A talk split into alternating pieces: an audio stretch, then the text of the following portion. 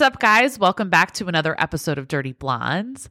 This week, I'm starting a new mini series regarding STDs.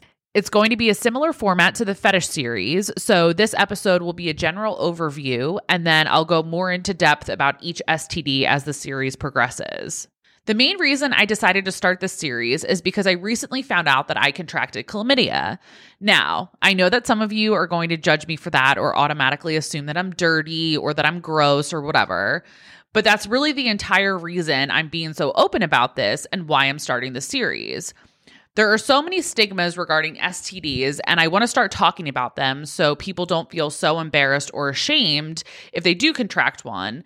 And I also want to help normalize regular STD testing. My goal is to hopefully begin to end the stigmas and educate my listeners because there are so many myths and misinformation out there. So, why are STDs associated with such a negative response? Mostly it's because people are often so judgmental about sex in general. So, when someone is diagnosed with an STD and they let people know about it, there is often a very negative reaction and they may find that people think that they're dirty or slutty or they're sleeping with people of a lower status. But the truth is, there's no logical reason to stigmatize STDs.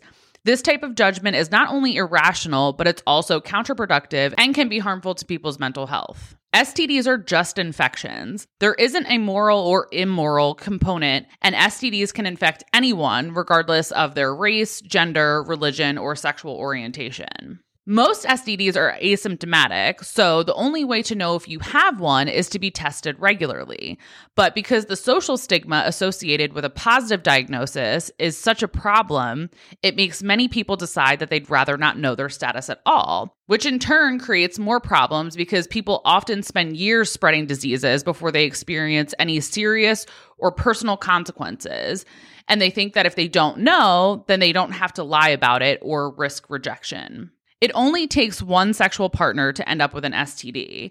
And having an STD says nothing about your sexual history except for the fact that you probably didn't reliably practice safe sex. And STDs are so common. HPV infects approximately 79 million Americans at this time. So, some of the people shaming people with STDs might actually have an STD themselves and not even know it. So, even though not all STDs are curable, I want to educate you guys and show you how common these diseases are, how easily some of them can be treated, and help normalize getting tested regularly. As I was researching STDs, I came across some really interesting statistics that I wanted to share with you guys. The CDC releases an STD surveillance report that's an overview of all the STDs that are reported to them.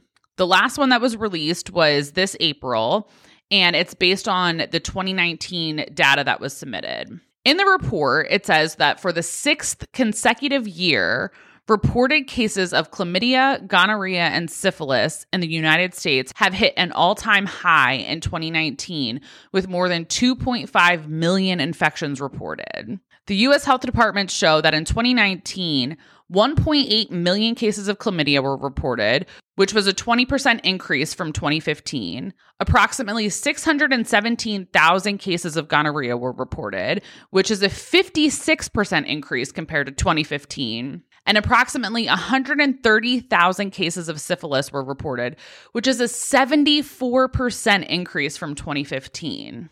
Congenital syphilis, which is passed from a mother to her baby during pregnancy, has increased by 279% since 2015. So in 2019, there was 128 infant deaths of congenital syphilis, and there were nearly 2,000 cases reported. The report also stated that more than 55% of the reported cases in 2019 were among people between the ages of 15 and 24. Now, less than 20 years ago, gonorrhea rates in the United States were at historic lows and syphilis was close to elimination.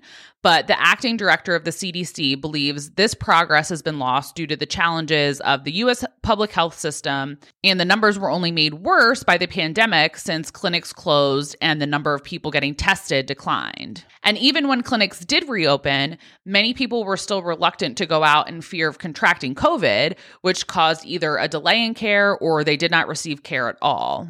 A study published back in May found that STD screenings in the United States dropped by 40% from the start of the pandemic in late February to April of 2020. Testing rebounded in June, but by then, positivity rates for chlamydia and gonorrhea had both increased from the year before. A senior medical director for Quest Diagnostics said they're still not seeing the volume of testing that they had in 2019. And adding to the screening challenges, disease intervention specialists who do contact tracing for STDs were shifted to help the state departments with COVID 19 efforts and many still haven't been brought back into the STD sector. Doctors and public health experts say that part of the underlying problem with the increase of STDs appears to be the change in attitudes about safe sex, particularly among young people. Lisa Wade, who is an associate professor at Tulane University, recently conducted a study at the school she asked 145 students about hookups, friendships, and relationships. One thing she found was that students were more comfortable getting tested for COVID than STDs, which was masked in the stigma of bad behavior. So they were correlating having unsafe sex with bad behavior and in turn just not getting tested for it. Which, as a side note for this, I just think this is so crazy because COVID literally is killing people. It's people are dying from this. And a majority of the STDs that you can get, you won't die from. So I just think that's, you know, when you put it in perspective like that, it is just so crazy that people would rather get tested for COVID versus STDs. But this behavior isn't limited to just college age students. In 2019, a CDC survey of high school students found that nearly 50% didn't use a condom the last time they had sex. Dr. Joy Friedman, who is a pediatrician at the Einstein Medical Center, said that she often hears that using condoms is not particularly popular amongst the students that she interviews, and that patients often tell her they aren't comfortable asking their partners to use a condom. Some even feel that it can be self incriminating, as if they're asking to practice safe sex because they did something wrong. This is just so crazy to me because no one should ever be ashamed of one getting tested for STDs, but also no one should ever be scared or embarrassed or ashamed for asking their partner to practice safe sex. Like that should just be kind of a given. And look, I know we live in a society where everyone feels the need to share and document everything. But just because you're getting tested doesn't mean you have to tell anyone, unless obviously you test positive, and then that's a little bit of a different story. Also, if you're casually dating or fucking people, I understand that condoms are going to be skipped over at some point, especially if it's more than a one night stand. And look, do whatever you're comfortable with. I'm 100% not judging because I definitely have gotten really fucked up some nights and made some really reckless decisions in my life. So I'm not sitting here saying that I've practiced safe sex every single time because I have not. But that's why it's even more important to get tested multiple times in a year to stay on top of it. Because even if you are having sex with someone regularly, they could be cheating on you, they can contract it a different way. You know, there's there's all these different things that can happen. So don't think that monogamy is going to save you from catching an STD also. So you should always get tested at least once a year if not more. And if you haven't been tested before or you're scared to get tested, please don't be. It's seriously, it's such a simple test. Like if you do a full STD panel, the doctors just take a urine sample, a blood sample, and a swab, and they send it to a lab. They give you your results in a couple days, and that's it. Like it's not a big deal. So please don't be scared or feel that you're going to be judged. Like these medical people see crazy shit all the time, and you going in for a couple swabs and giving a urine sample really isn't that big of a deal. Okay, so let's get into some of the basic knowledge of STDs. So, if you're having sex, whether it's oral, anal, or vaginal intercourse, you can get an STD or an STI. Now, the terms STD and STI sound similar, and even some health organizations use them interchangeably. However, STDs and STIs are technically different. A sexually transmitted infection is an infection that has not yet developed into a disease and can include bacteria, viruses, or parasites such as pubic lice. They are usually transmitted during sexual activities through an exchange of bodily fluids or skin to skin contact where the infection is active. Non sexual activities in which bodily fluids are exchanged can also transmit STIs. So, for example, if someone has HIV and they're sharing needles or there's contact with blood or something like that, then that's how it can be transmitted as well. It doesn't necessarily have to be sexual. Now, sexually transmitted diseases, on the other hand, are diseases that result from an STI and therefore suggest a more serious problem. So, all STDs start out as infections. So, pathogens enter the body and they begin multiplying. And when those pathogens disrupt normal bodily functions or damage structures in the body, then they become STDs. And some STIs may never develop into diseases. For example, most HPV cases go away on their own without causing any type of health problem. In these instances, the HPV is an STI. Now, if the HPV infection develops into genital warts or cervical cancer, then it's considered an STD. According to the American Sexual Health Association, a growing number of public health experts believe the term STD can mislead people because disease suggests a person has an obvious medical problem, which is not always the case. So, for this reason, the term infection is often considered more accurate. But for the rest of this podcast and this series, I'm just going to refer to everything as an STD. Okay, so there are three different types of STDs there are bacterial STDs, viral STDs, and parasitic STDs. Bacterial STDs can generally be cured with antibiotics. However, if left untreated, they can lead to further complications. Common bacterial STDs are chlamydia, gonorrhea, and syphilis. Viral STDs cannot be cured, although many can be treated with medication. Some viral STDs, such as the human papillomavirus or HPV, can disappear on their own. Common viral STDs include HIV, genital herpes, HPV, hepatitis B, and hepatitis C. There is a vaccine available to prevent both HPV and hepatitis B only at this time. Parasitic STDs can be cured with medications and creams. Common examples include scabies or pubic lice. Now, many STDs show no signs or symptoms, which means that they are asymptomatic. But even with no symptoms, you can still pass the infection along to your partners. So it's very important to use protection or at least get tested regularly so you can identify and treat the infection before you pass it on. Now, I want to talk about curable versus incurable STDs. Many STDs are curable.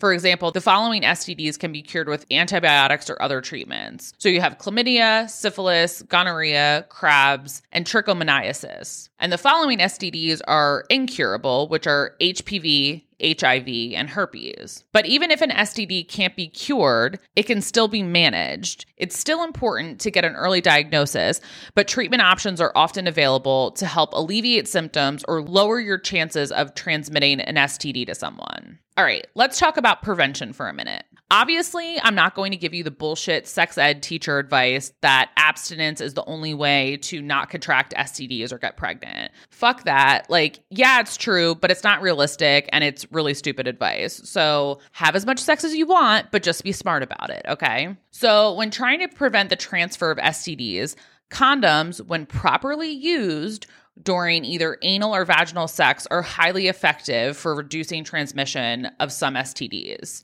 Dental dams can also provide protection during oral sex, but no method is foolproof. Condoms are generally more effective at preventing STDs that spread through fluids such as semen or blood, but they can't fully protect against STDs that pass from skin to skin. So if a condom doesn't cover the area of skin with the infection, a person can still contract an STD or pass it to their partner. Now, I've hooked up with several guys in the past that really needed to be humbled because they were buying Magnum condoms and they were literally falling off when we fucked. So, in those instances, if one of us had an STD at that time, we most likely would have passed it to each other. So, to the single ladies listening, have an assortment of condoms on your nightstand or in your nightstand. I buy a fishbowl that it's a variety pack from Amazon and I just call it a day with that. And to the men listening, if you ever had a condom feel loose or fall off during sex, please stop being fucking delusional and buy the correct size condom because if it falls off, it's defeating the whole purpose of wearing one. I also want to point out that birth control does not protect or lower your chances of contracting an STD. So, if you're on the pill or you've had the birth control shot or you have an IUD in, None of those are going to stop you from getting STDs. Now, another way you can help prevent STDs is just to have an honest and adult conversation about your sexual history with any new partners that you're pursuing. And I don't mean you have to disclose your body count and make it this like embarrassing, like, oh, you know, this person's dirty, like whatever, because that's a whole different stigma. But you can ask them questions like, how often do you get tested? When was the last time you got tested? What specifically were you tested for? And that last one is a super important one to ask because not all doctors automatically do a full STD panel. Like, for example, when I go to the gynecologist for my annual appointment, she normally does a bacterial STD test because she's already swabbing in there. But she always asks me if I want a full panel, and I always say yes. But she's calling it out to me that she is not normally going to do that. And it does cost extra. So just like know your insurance and stuff, but make sure that the STD tests that either you're disclosing to someone or that they're disclosing to you is everything that you want included. And typically, a full panel means that you have to provide a urine sample, a blood sample, and then a swab because not all STDs are tested the same way. Also, many people assume that their doctors have screened them for STDs as part of their regular care, maybe with even like a physical, but that's not always true. When I first started going to the gynecologist, I had a different doctor when I was in high school, and I don't even think that they tested for STDs um, even though I was sexually active at the time. But my doctor, when I moved to Florida, she was very, you know, she was very transparent about it. So just make sure that you're asking your doctors the right questions too, because sometimes they just go through the motions or they can be judgmental and believe in the stigmas themselves. So just make sure that you're on the same page with your healthcare professionals and your partners when disclosing what STDs you got tested for. Now, when it comes to getting tested, there are several places where you can get tested. So you can go to your primary doctor or your OBGYN. You can go to Planned Parenthood. You could go to a local urgent care or a local health clinic. Some pharmacies even offer the option to get tested. And then you have at home STD testing kits. So figure out which option works best for you. But also don't forget to make sure to find out if your insurance covers it or you're at least comfortable with the costs that are associated with it because each option will vary in price. Now, as I mentioned before, there's different types of testing that can happen for different types of STDs. So, most STDs can be tested by using either a urine or a blood sample. So, your doctor can order a urine or a blood sample to check for gonorrhea, syphilis, chlamydia, and HIV. But in some cases, urine and blood tests aren't as accurate as other forms of testing. Also, it may take a month or longer after being exposed to certain STDs for blood tests to be reliable. So, for example, if HIV is contracted, it can take a couple of weeks or even a couple of months for tests to even detect an infection. A lot of doctors also use different types of swabs. So, there's vaginal swabs, cervical swabs, urethral swabs, and rectal swabs. So they may have you test in different areas. I've never personally gotten a rectal swab, but I've definitely had samples taken out of my cervix and swabs of my vagina. Urethral swabs are more for men. Women don't really have to do those as much. Now, it's really important to know that a pap smear isn't considered an STD test. Okay. So even if you're going to your routine gynecologist exam every year, a pap smear test is strictly to look for early signs of cervical cancer. Okay. So a normal pap smear test result says nothing about whether or not you have an STD. So to check for HPV, your doctor will order a separate HPV test, but they don't do that automatically. So make sure that you're getting the HPV test as well. Also, if you're sexually active, you should be getting tested at least once a year at minimum. But if you're sexually active with multiple partners, then I would suggest getting tested every three to six months because the incubation period of some of these STDs can kind of lie dormant for a while and you're not showing symptoms and you think everything's fine, but realistically, you could actively have something. So I would suggest going at least every three to six months if you're seeing multiple partners in a year. Now, a couple weeks ago on Instagram, I posted some polls regarding STDs, and 92% of the respondents said that they have never used an at home STD kit. But 97% responded that yes, they would test more regularly if they had access to an at home kit. At home kits are fairly easy to come by, especially since COVID 19 hit and all of these at home kind of doctor teledoc apps came out. So, Nurx is one of the many brands that's out there that offers an at home STD testing kit. So I bought one and I'm going to document using it so you guys can see how easy it is and what the process is. Now, this isn't an ad for Nurx, but I wanted to show you guys me going through this whole process so you can see how easy it is and also consider it an option if you want to stay on top of your testing, but you don't want to deal with doctor's offices or appointments or you want to be more discreet or whatever your reasons are. So I'm going to put my experience up on TikTok and YouTube. So make sure you follow me on there if you want to see the process. Just search Dirty Blondes Pod and follow and subscribe to watch the videos when they come out. Okay, next I want to get into some myths about STDs. Okay, the first one is using condoms protects against all sexually transmitted diseases. This is false. Although condoms are highly effective in preventing the transmission of STDs when used the right way every time, condoms are not 100% effective in preventing STDs or even pregnancy. So, for example, herpes and genital warts can be spread by skin to skin contact. So, if a condom does not cover an infected area or sore, these STDs can be transmitted from one partner to another. Myth number two you don't need to worry about STDs unless you have sex with a lot of partners. False. STDs are a risk to anyone who engages in sexual activity, even with only one partner one time. So you could be a virgin and fuck someone who has an STD and you're still going to get it. It doesn't matter what your body count is, okay? But obviously, if you have a higher body count and you're not practicing safe sex with all those people, you're going to be more at risk than someone who has a monogamous partner or is practicing safe sex every time. Myth number three you can't get an STD while having sex in the shower, bath, or pool. This is false. Any sexual contact with an infected person puts you at risk for STDs. STDs are transmitted by sexual contact, so any exposure to genitalia or bodily fluids puts you at risk, regardless if you're in the water or not. Number four, you can't get an STD from giving or receiving oral sex. False. Many STDs can and do get transmitted by giving or receiving oral sex.